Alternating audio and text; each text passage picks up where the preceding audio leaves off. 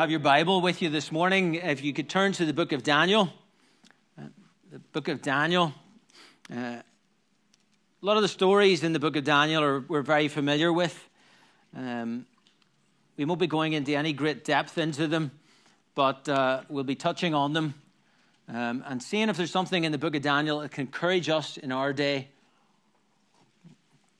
can uh, help us uh, face the unknown.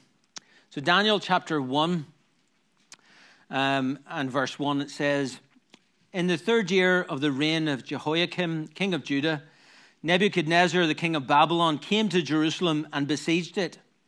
And the Lord gave Jehoiakim, the king of Judah, into his hand with some of the articles of the house of God, which he carried into the land of Shinar to the house of his God. And he brought the articles into the treasure house of his God. Then the king instructed Ashpenaz, the master of the eunuchs, and to bring some of the children of Israel and some of the king's descendants and some of the nobles, young men in whom there was no blemish, but good looking, gifted in all wisdom, possessing knowledge and quick to understand, who had ability to serve the, in the king's palace, and whom they might teach the language and literature of the Chaldeans. And the king appointed to, for them a daily provision of the king's delicacies and of the wine which he drank, and three years of training for them, so that at the end of that time they might serve the king, serve before the king. Now, from among those of the sons of Judah were Daniel, Hananiah, Mishael, and Azariah. Daniel, here in the story, uh, in his account of what he experienced and what he went through, tells of how he was taken from his homeland of, uh, of Israel, of Judah. Uh, he was taken from Jerusalem and brought to Babylon. Uh, it's quite a change for him, quite a transformation from his circumstances, how they, uh, he was in God's city with God's people, and now finds himself in a totally different environment, totally different from what he had been grown up with and what he was familiar with. He was being brought into a people who spoke a different language, who worshiped different gods, probably dressed differently, but certainly had different customs and things like that also. A, a, a, radical transformation for this young man. He's brought into this young this city where, if anyone knows or heard about the seven wonders of the ancient world, there was one of them was the, the hanging gardens of Babylon. At this time, they either would have been there or would have been in the process of creating them. So it was a, a huge city, a metropolitan city in many ways. And he's brought into this place which is alien to him. Uh, it's a difficult place. There's going to be a lot of things in the story of Daniel as you read through it in your own time. You can read through it where you see they start to dictate to Daniel um, when uh, when they can worship God, which God to worship, how they worship them. They put constraints upon Daniel, upon the people of God, to try and conform them to their image and to their culture and to their way of thinking and way of belief. They impose their values on him in many ways, is what they're trying to do. And it's a remarkable story, and we're going to go into it. And I know we're facing now 2021. We've had the year which, for many of us, will stand out uh, as something that we'll always look back on. Uh, I've said to Sharon a few times driving along in the car, there's times where I've listened to the radio and I've thought I've been in a movie. You know, when you think about some of the news reports, especially you know the heartbreaking reports back in, in march and april and may and even right up to today the, the amount of people that are infected with this, this terrible plague and people that are passing away and, and it's, it's heartbreaking. These are lives. I mean we, we get so blasé with the figures but lives that are changed and affected uh, prematurely dying before their time. And it's terrible and we face a, few, a, a, year, a new year now, 2021, which we don't know what's going to happen. We have hopes for, for this year. We have uh, ideas of what might happen. But realistically, this year starting is like any other year starting. Every year we don't know what is going to what we're going to face. There could be things happen any year that, that could be challenging and be tough, tough for us. We might not face today the, the same sort of problems that Daniel faced, but they're fairly similar. I mean, they're telling us where we, you know, about how many people are allowed in a building, how far we should stay apart from one another, unless you're in the bubble. We're telling people what to wear. We have to wear the face masks.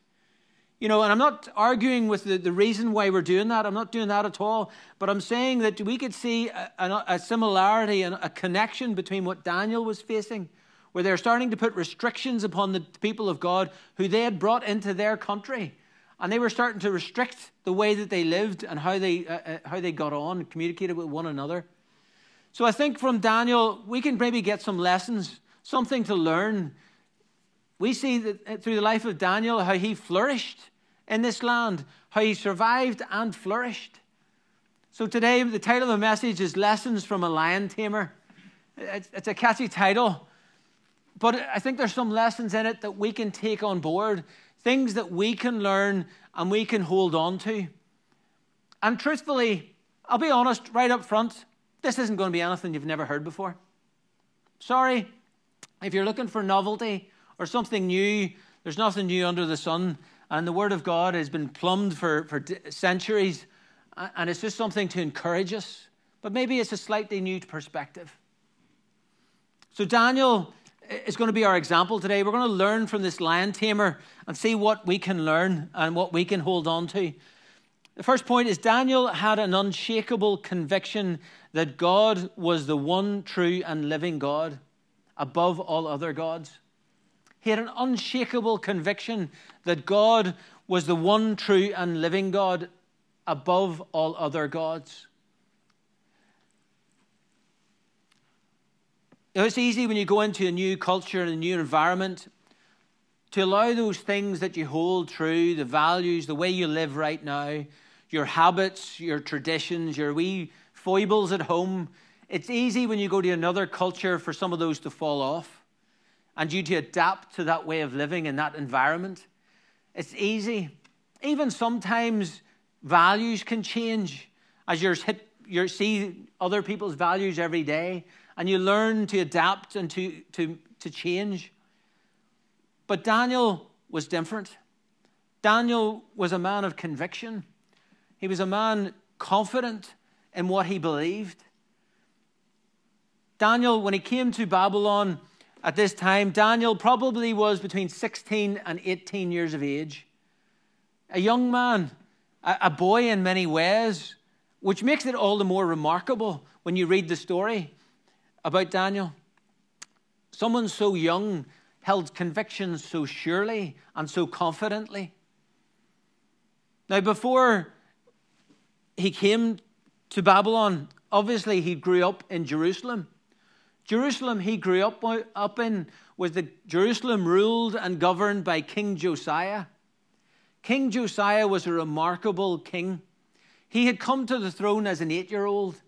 You can read this in 2 Kings 20, 22, uh, 22 23, all in that sort of section, area. He came to the throne at age eight. He had uh, godly advisors. He had people around him who encouraged him in the things of God. So he instructed the wise men, or the priests, I should say, he instructed his advisors, let's clean up the temple. For this, up to this time, for the previous decades, the temple had gone to waste and gone to ruin.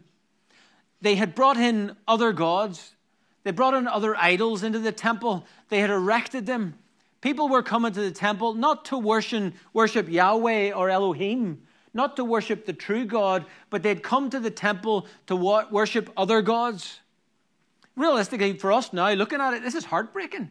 Can you imagine going to the temple of God where the Shekinah presence of God had been and it's no longer there. And in fact, people are doing all sorts of hideous and horrendous and diabolical practices to worship foreign gods, pagan gods.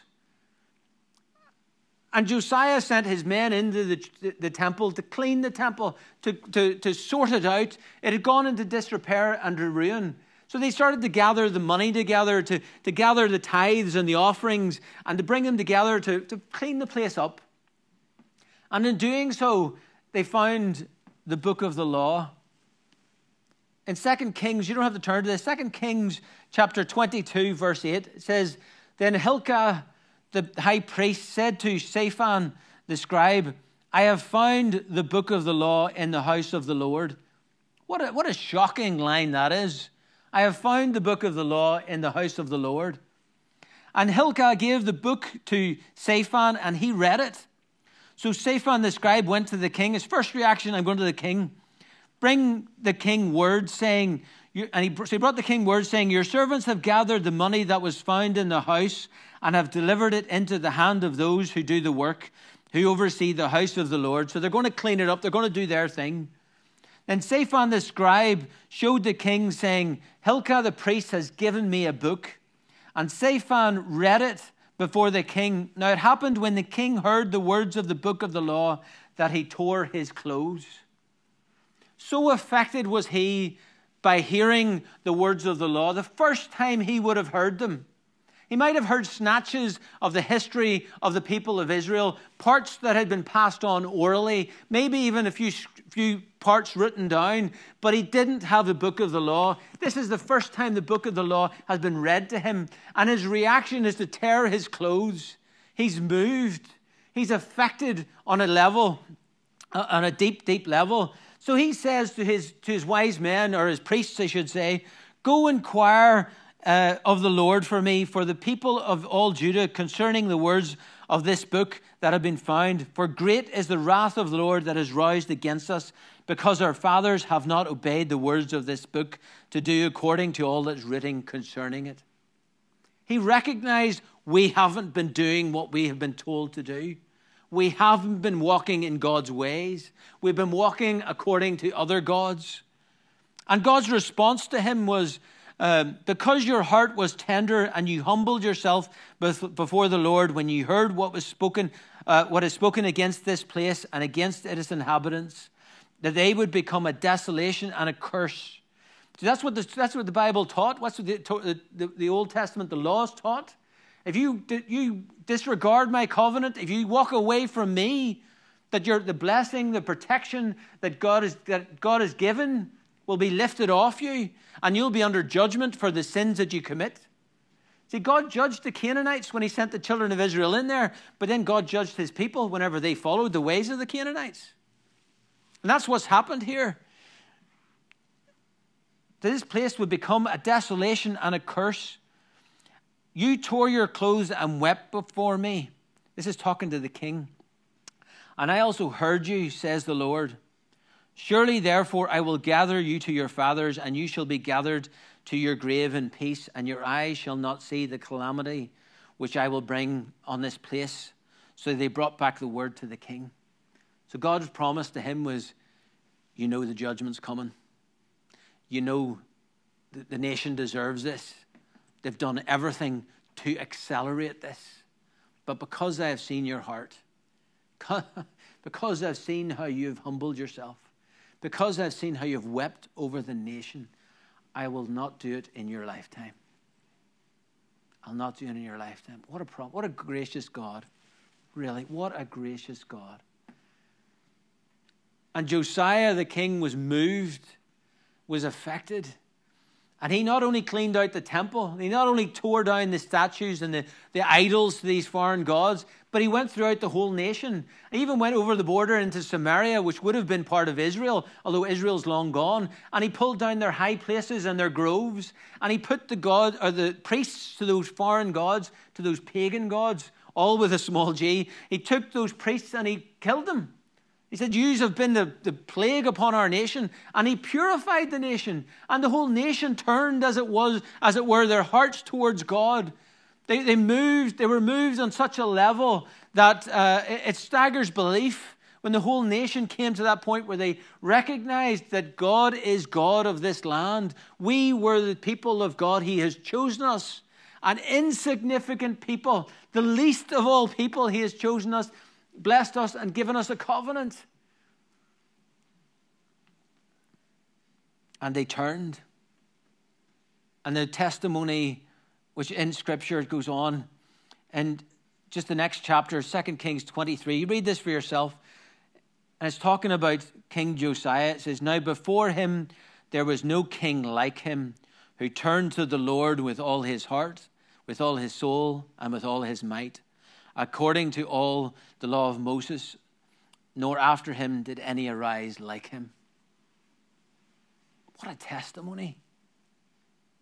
King Josiah was on the throne and he was doing all these things throughout the nation and bringing the nation back to God when Daniel was born. This is just happening 16 years before Daniel is taken into captivity. Daniel's brought up in an environment where he sees these pagan idols that are being taken down, where he sees the people turning to God, where he sees the reinstitution of temple worship, of the reading of the law, of things that had gone astray and had been forgotten about decades before were now reinstitutionalized, were re brought to the fore, where people were once again thirsting after God, hungering after God, wanting to know God. Tell us about the God of the law. Josiah turned, it says Josiah tore his clothes and wept. I guarantee you he wasn't the only one. Other people were affected. Daniel's family were affected. Daniel was brought up in this environment where he knew beyond a shadow of a doubt that God was real, that they were the chosen people of God, and that God deserved all their worship, adoration, praise, and uh, everything that they could do for him. That God alone was God. All these other statues, he had seen them tore down, he had seen them uh, displaced, he'd seen their priests slaughtered, and he'd seen nothing happen. Nothing happened, no retribution. And he knew that what happened is God was protected them for this long and been gracious to them, and that punishment was coming because of what they had done. So he's born in a time of revival. You know, we think sometimes of revival as, a, as people falling in the streets of, of the, you know, the 1859 revival and, and other revivals where people were moved and there was speaking in the spirits and there was lots of things happening, and those are. I'm not taking away from them. But sometimes there's a revival, um, like the one that happened in the 1600s in Northern Ireland, where people returned to the Word. They returned to the preaching of the Word and studying the Word and seeking after God, where people filled churches the Six Mile Water Revival, where the churches were filled week after week after week. Because people were hungry to know about God and the things of God. And that's what Daniel was used to. He was brought up in that environment, listening to hear, listening to it, the, the people, and seeing the change in his society, the transformation. This was the country that Daniel was born into, that he was raised in where conversations about God was a daily fact of life. People were running to get to the temple to hear something read from the book of the law or to be taught about God, to actually hear from God Himself. Hearing the accounts of Abraham, Isaac, and Jacob, their forebears, and how they had stepped out in faith and how God had protected them and guided them and led them hearing how Jacob, who was a conniver and a twister, how he had had his name changed and he was called Israel. And they could all identify now we are the people of Israel, the children of Israel. A prince with God. We have a special standing with God. For a 16 to 18 year old holding on to these things, being brought up in this environment, this is why it's so important, especially for parents with young kids, to teach them right, to share your values with them, to share the importance of the Word of God, to share the importance of the house of God, of seeking the face of God. You've only got a wee window to get that into them, to teach them these things, to share those values with them. Daniel was having an education unlike, uh, unlike many of his forebears before him, people in the previous generation. It had shaped Daniel and his character, transformed him.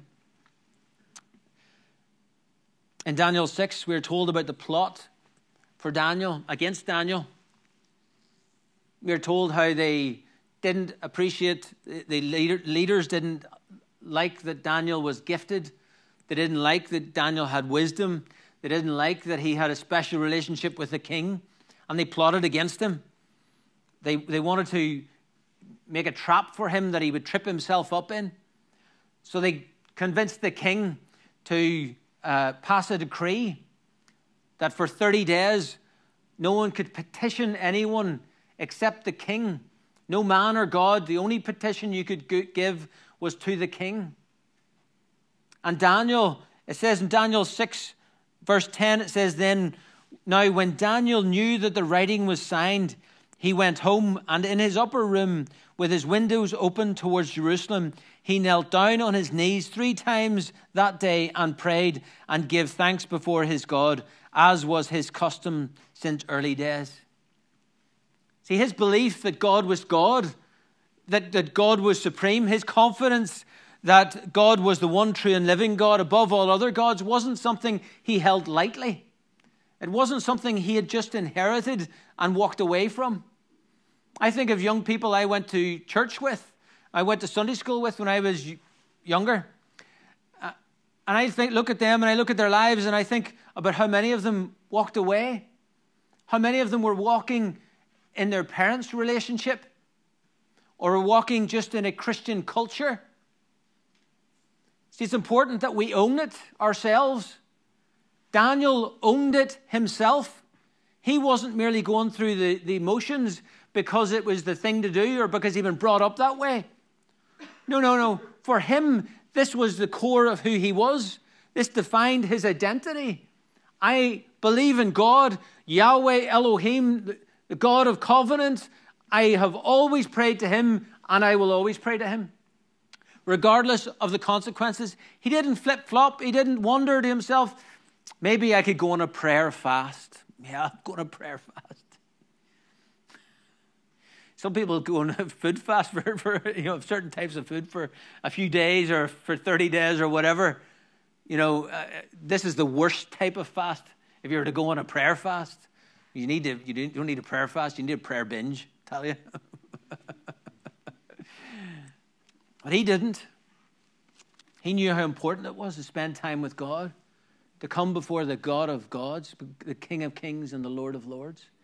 He knew how important it was, how vital it was, because he'd been brought up believing it. So he continued to pray.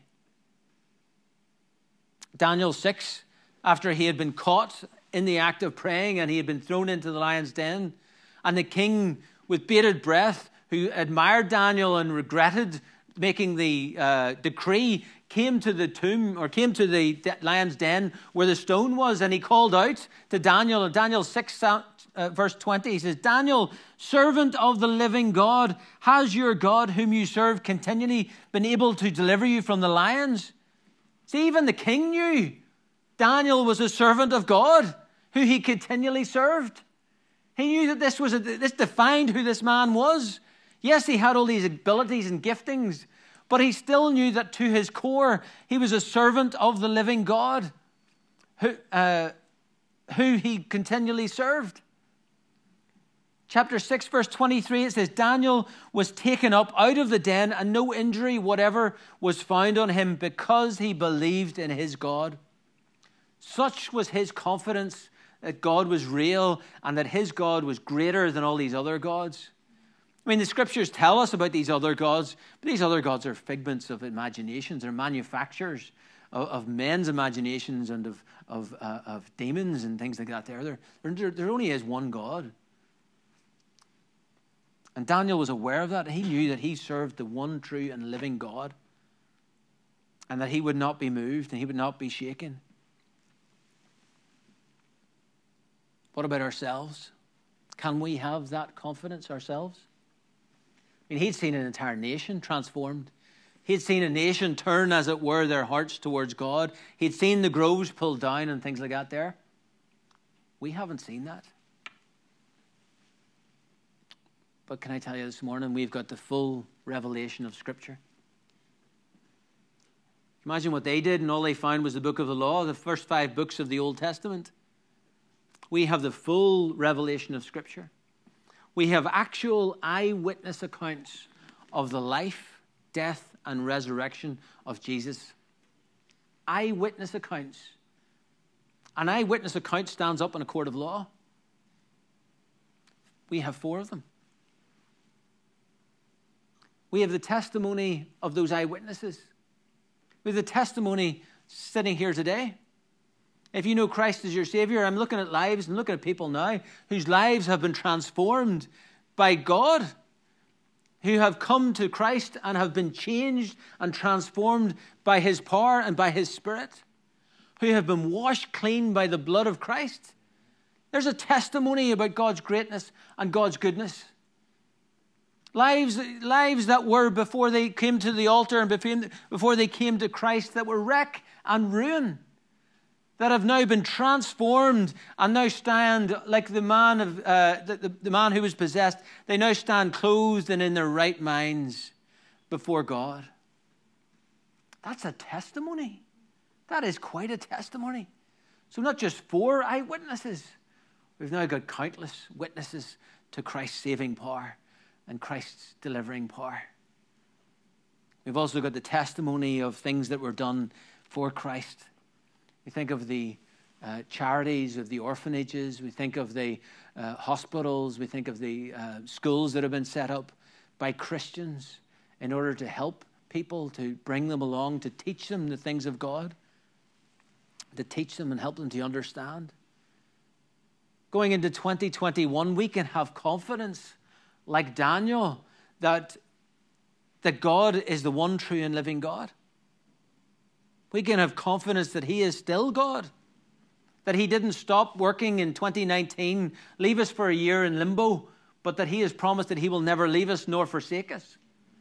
We can have confidence that whatever, no matter what this year holds ahead of us, that we can be confident He will be with us that His Spirit, if you know Him as your child, uh, as your Savior, His Spirit abides within you. You'll never be alone, no matter how isolated you feel, no matter how separated and apart from everyone else that you might feel at times, and we do. But we can know that He is with us and that He's only a prayer away. So Daniel had an unshakable conviction that God was the one true and living God. He also had a conviction that God's word was true. He had a conviction that God's word was true. In Daniel chapter 1, verse 8, there, it mentioned previously that they were giving him a daily portion of the king's food. Um, daily portion of the king's food. Uh, there's there in verse number 5 and the king appointed for them a daily provision of the king's delicacies and of the wine which he drank. Now, this food was um, food that was ordered, offered. Some of it would have been offered to the idols that were in the city, that were around the king's palace. This is part of this wine would have been poured out on the altars as offerings to these pagan gods. And it says in verse, verse number eight, says, But Daniel proposed in his heart that he would not defile himself. He proposed in his heart that he would not defile himself. He made a decision. It wasn't a decision that had a, a, a clause attached to it. It wasn't a decision that had a, a unless this happens. He doesn't say, I'm going to be good, I'm going to serve God, but if it gets tough, if there's an easier way out, if there's a more convenient way, I'm going to take that. He made a decision I'm not going to defile myself. I'm not going to allow uh, the defilement of this environment to get into me and affect me. Leviticus 11:44 when God's going through when they're listing out all of the food laws and all that uh, the things that the requirements for the people of Israel uh, and they're not to do in verse 44 it says I am the Lord your God consecrate yourselves and be holy because I am holy. See the word the Bible takes great stock on being careful about what they were taking in about what they were eating because it, there's a, a, recognition that uh, you know God has decreed these things are unclean, that they're not to be ingested, they're not to be eaten. Many people, Jews and, and other religious people to this day, still adhere to these. Daniel was determined that he wasn't going to defile himself. He knew that this, these, these offerings were offered to these foreign gods, these pagan gods, and he wasn't going to let that come into him. He wasn't going to let the, the stigma attached with that become something that affected him. His desire was to remain holy.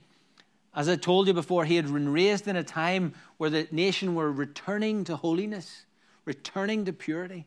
There's often, whenever God moves, there is that turn again to holiness. You know, when the Wesleyan revival was a return to holiness, he talked about a second crisis of the soul. And others the Babylonians wanted to influence these young men and do it daily. Who knows what sort of ceremonies they would have witnessed or seen or, to, or you know, uh, attached to these foods. It says that they were given a daily portion. You know, there's something about that dailiness of it. Yes, I know we need to eat daily. I'm not referring to that. But there's a daily bombardment to the people of God, a daily bombardment to Daniel, certainly.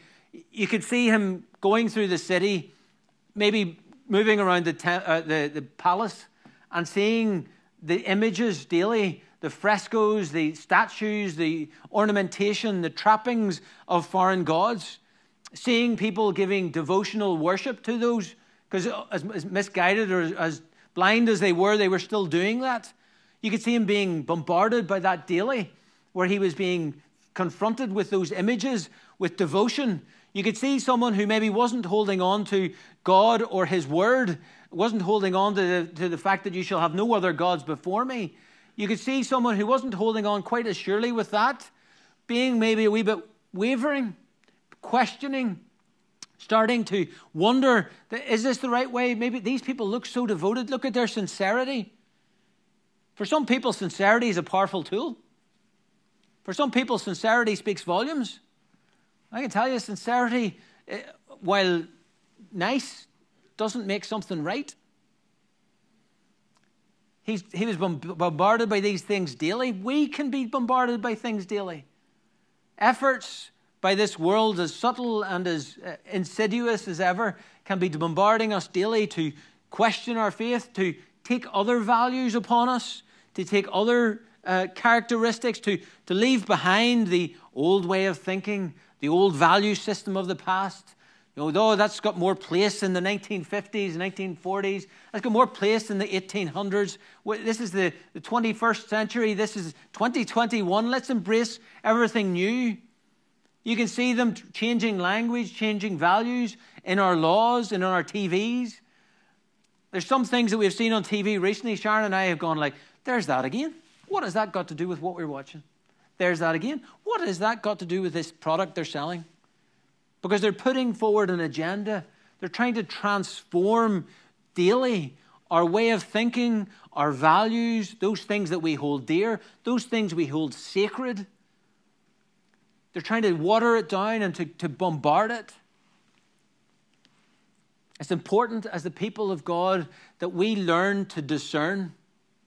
We learn to, to evaluate things and not to just take in everything we believe. One of the biggest ones over this last, certainly this last number of years, has been the news. News has been filled with so much opinion, so many slants to what they're saying and what they're presenting.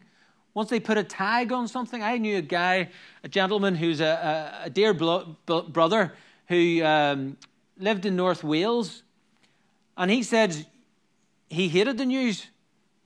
And he said the reason was he says a car crash. He says if it was someone from out of town, they'd say there was a car crash and someone was injured. If it was a local, they would say a Welshman had a car crash. And he was like, What's the difference? It's still a car crash. But they were making a slant to it. I studied Irish history when I was in America. It was just it was more of a hobby than, uh, than an actual going to university for it. Uh, people asked me what was Irish history, and I didn't know much beyond the typical 1690, and I didn't even know that. But I found very quickly that I had to evaluate all of the literature I was reading. I had to compare and contrast. I had to, because I, some of them I read which would leave you hanging out one side, hating the other. Others I read, you, you could be on this side, hating the other side. So you needed to bring them together. Now, as believers, we need to evaluate everything that we see and we hear daily. But we line it up with the Word of God. What does the Word of God tell us? What does it teach us? How does it, what is its values? Because these are the most important ones. These will keep us on the steady path. In John 15, Jesus said, Abide in me and I in you.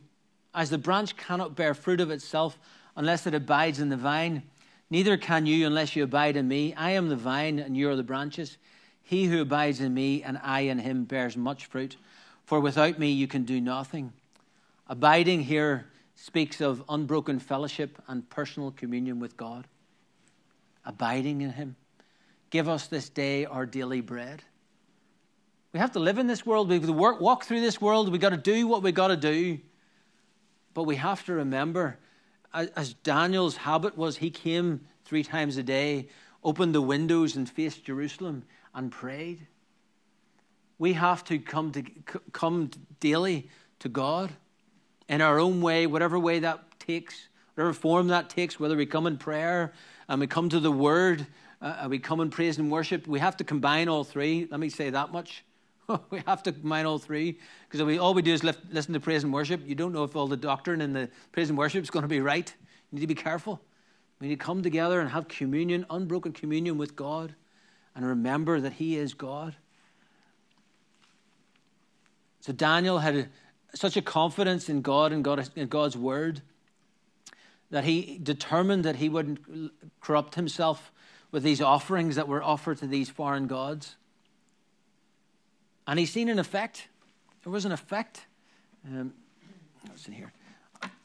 Maybe he knew the scripture in Daniel or Deuteronomy 28. I'm just going to read this. Don't turn to it. Deuteronomy 28, it says, verse 1 Now it shall come to pass, if you diligently obey the voice of the Lord your God, to obey carefully all his commandments, which I command you today, that the Lord your God will set you high above all nations of the earth, and all these blessings shall come upon you and overtake you because you obey the voice of the Lord your God. The reason these men hated Daniel was because he was one of only three people who ruled the entire nation. He was elevated to such a point that the only person higher than him was the king himself. It was he's seen how his his his devotion to God, how his conviction that God's word was true, how it was true, that by honoring God and by lifting God up in his life, that God was honoring him and lifting him up in the place. And he's seen that happen over and over again. You have to remember the book of Daniel was written by Daniel. It's a book that bears his name. Daniel chapter 1, verse 9 says, Now God had brought Daniel into the favor and goodwill of the chief of the eunuchs. Daniel noticed that. I'm in his favor. This guy likes me. This is, must be God because I'm a I'm a, from a backwater city on the edge, or not even a city, a backwater town on the edge of the empire that's been defeated so many times I, I've lost count. But this guy likes me. Verse 17, it says, God gave them knowledge and skill in all literature and wisdom. And Daniel had understanding in all visions and dreams. After Nebuchadnezzar was on the throne, his son was on the throne, Belshazzar, Belshazzar was on the throne, and he also knew Daniel and acknowledged Daniel. So he got favor with him as well. Chapter 6, me, uh, Darius conquered, uh, conquered Babylon. He was the one who threw Daniel into the den of lions. And he said, Daniel, servant of the living God, has your God, whom you serve continually, been able to deliver you from the lions? So Daniel's seen how honoring God and honoring his word and honoring, honoring what God had told him to do and not to do. Don't eat this and don't do that. He's seen how it had an actual effect on his life.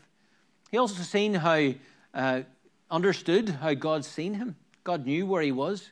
God knew what he was going through. He had an unshakable conviction so he had an unshakable conviction that God was the one true and living God. He had an unshakable conviction that God's word was true. And finally, he had an unshakable conviction that he was who God said he was. He had an unshakable conviction that he was who God said he was. Now, I'm taking a bit of license in this last one. In 1 Daniel 6, there, it talks about them getting renamed. It says, Now, from among those of the sons of Judah were Daniel, Hananiah, Mishael, and Azariah. To them the chief of the eunuchs gave names. He gave Daniel the name Belteshazzar. To Hananiah he gave the name Shadrach. To Mishael, Meshach. And to Azariah, Abednego. They were given names. They had their names that they had been given uh, by their parents and grown up with. But now that they've been brought into this culture and they were going to be uh, uh, uh, I can't remember the word I'm just thinking of, almost institutionalized or brainwashed or, or brought into conform with the, the culture. They were given new names. Daniel means Elohim is my judge.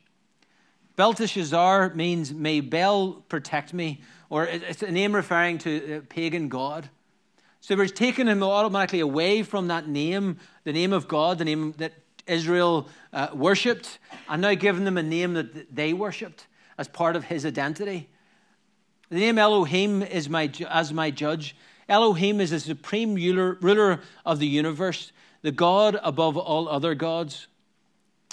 Daniel would have known, whenever he thinks about his name and the meaning of his name, he would have known a special ownership, a special relationship with God, a special designation, identity that was wrapped up in his name. Now, we don't do that as much in our day and age, but still, in those days, he would have, he would have understood the significance of his name. He was an Israelite, um, one of those who was a member of the family of God, a prince with God. He was a descendant of that heritage. Daniel's name testified to his and his family's relationship with God by saying, God is my judge. I live for God. He watches me, and I live by His standard and for His pleasure. I live for live by His standard and for His pleasure. That's really what he's saying. That's really what it means in essence. That was his name. That's wrapped up in his identity. Whenever you've gone through these other points here, really it wraps up in entirety, and encapsulates who he was. He was living by God's standard and for God's pleasure. That was his identity. And they wanted to give him another name, another name that would fit in. The other people who were in power and in control and in the towns, they all probably had names that were relation to the pagan gods and to the deities. You know, maybe in one sense they probably tried to legitimize it and say, oh, you know what, you'll fit in better if you've got a name like everyone else. You think of the Irish people who went to America and or even in the UK who anglicized their names, who dropped the O from their names or the Mac or whatever to try and fit in. And that's what they're trying to do. They're trying to get them just to fit in with everyone else. But also, what they're doing is they're transforming something of his thinking. If you think every time that he was saying his name, every time he wrote his name when he's writing his book, every time someone was talking to him and they say, Daniel, talking, Elohim is my judge. Every time they say another name, Maybe, maybe God's just one of many gods. Maybe Elohim has just joined the pantheon of pagan gods and, and is, is, no greater or less than any of them. He's just another god. Because that's what, in essence, what they'd be trying to do. What, what psychologically or subconsciously they were doing is they're trying to bring God down from this place of supreme rulership and leadership and, and of, of the universe and bringing him down to just one of another God. It happened in the land of Israel before, uh, uh, before King Josiah had, had brought the revival, they, God was one of many gods. And they were trying to transform him, transform him. But he refused to let that name stick. He refused to let them identify who he was. He refused to embrace everything that that encapsulated. Instead, he held on through gritted teeth and determination to the name that he had been given. So that name represented who he was, represented his heritage, everything the nation had gone through, what his parents had brought him through was encapsulated in that. When you look at this, look throughout the book of Daniel, it says, but Daniel, refu- uh, Daniel refused, as I said, to, to accept that name. In verse 7, Daniel is given a new name, but over and over again, he refers to himself as Daniel.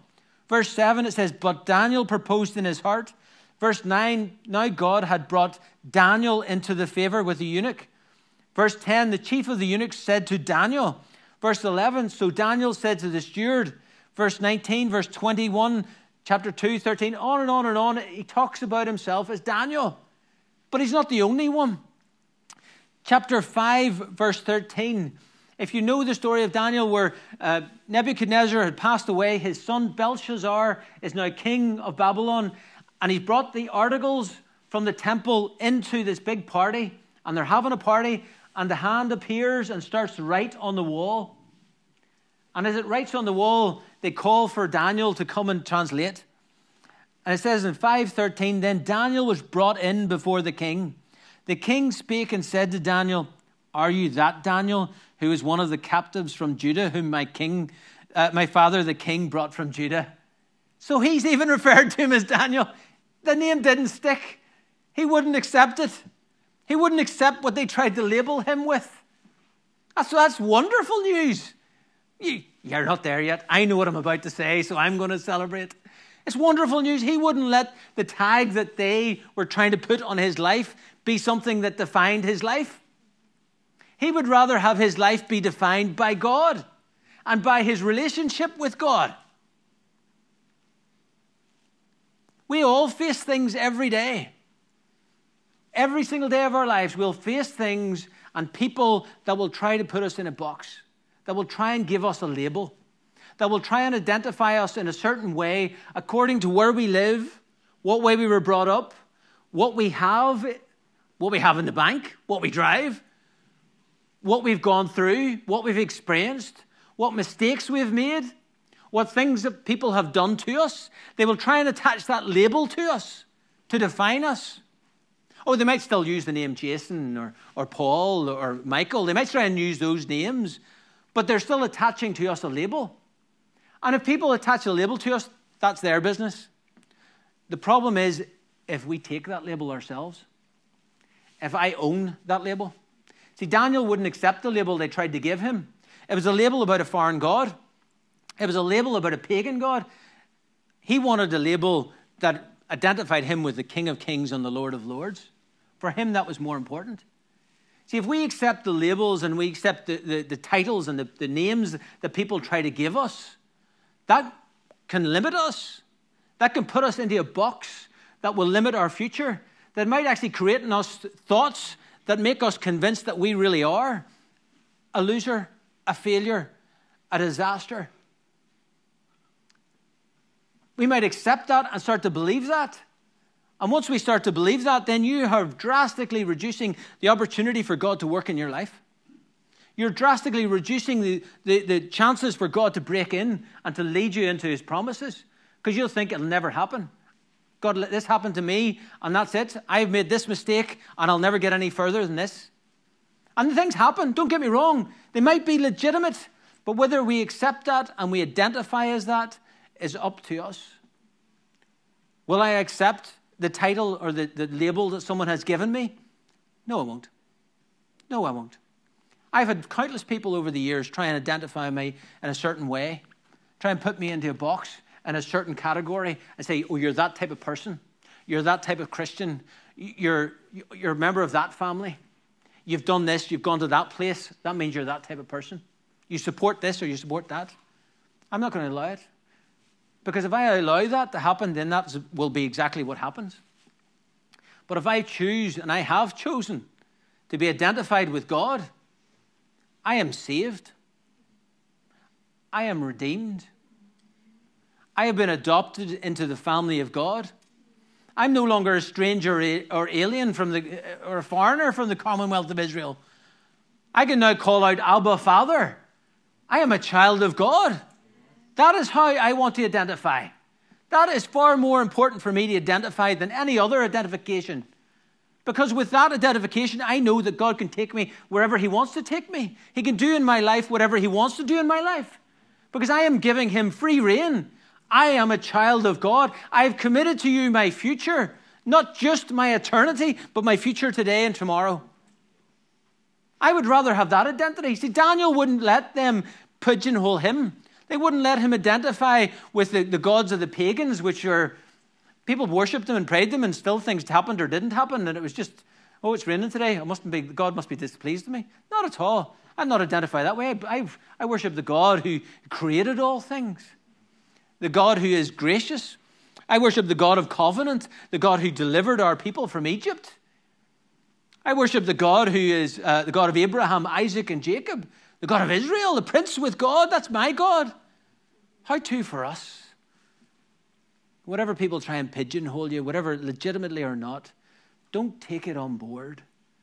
Don't allow it to be something that defines who you are. Don't, it be allow, don't allow it to be something that limits your potential in God.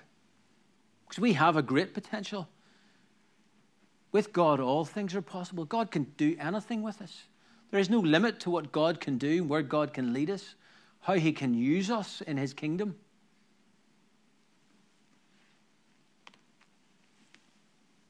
Daniel had an unshakable conviction that God was the one true and living God. Daniel had an unshakable conviction that God's word was true. Daniel had an unshakable conviction that he was who God said he was. As we go into 2021, we can have the same confidence. We can have that same conviction that God is the one true and living God. I absolutely love that title for God, the one true and living God. We can have the same conviction that God's word is true, that his promises are yes and amen. We can have confidence in that. And we can have the same confidence that we are who he says we are. And if you know Christ as your Savior today, you are who he says you are. You're his child. You're adopted into his family. You have access to the throne of grace at a moment's, at a moment's thought, moment's prayer. And that's a wonderful thing to take into this year. No matter what we face, no matter what is ahead of us this year, we know that we've got a God who will not leave us nor forsake us.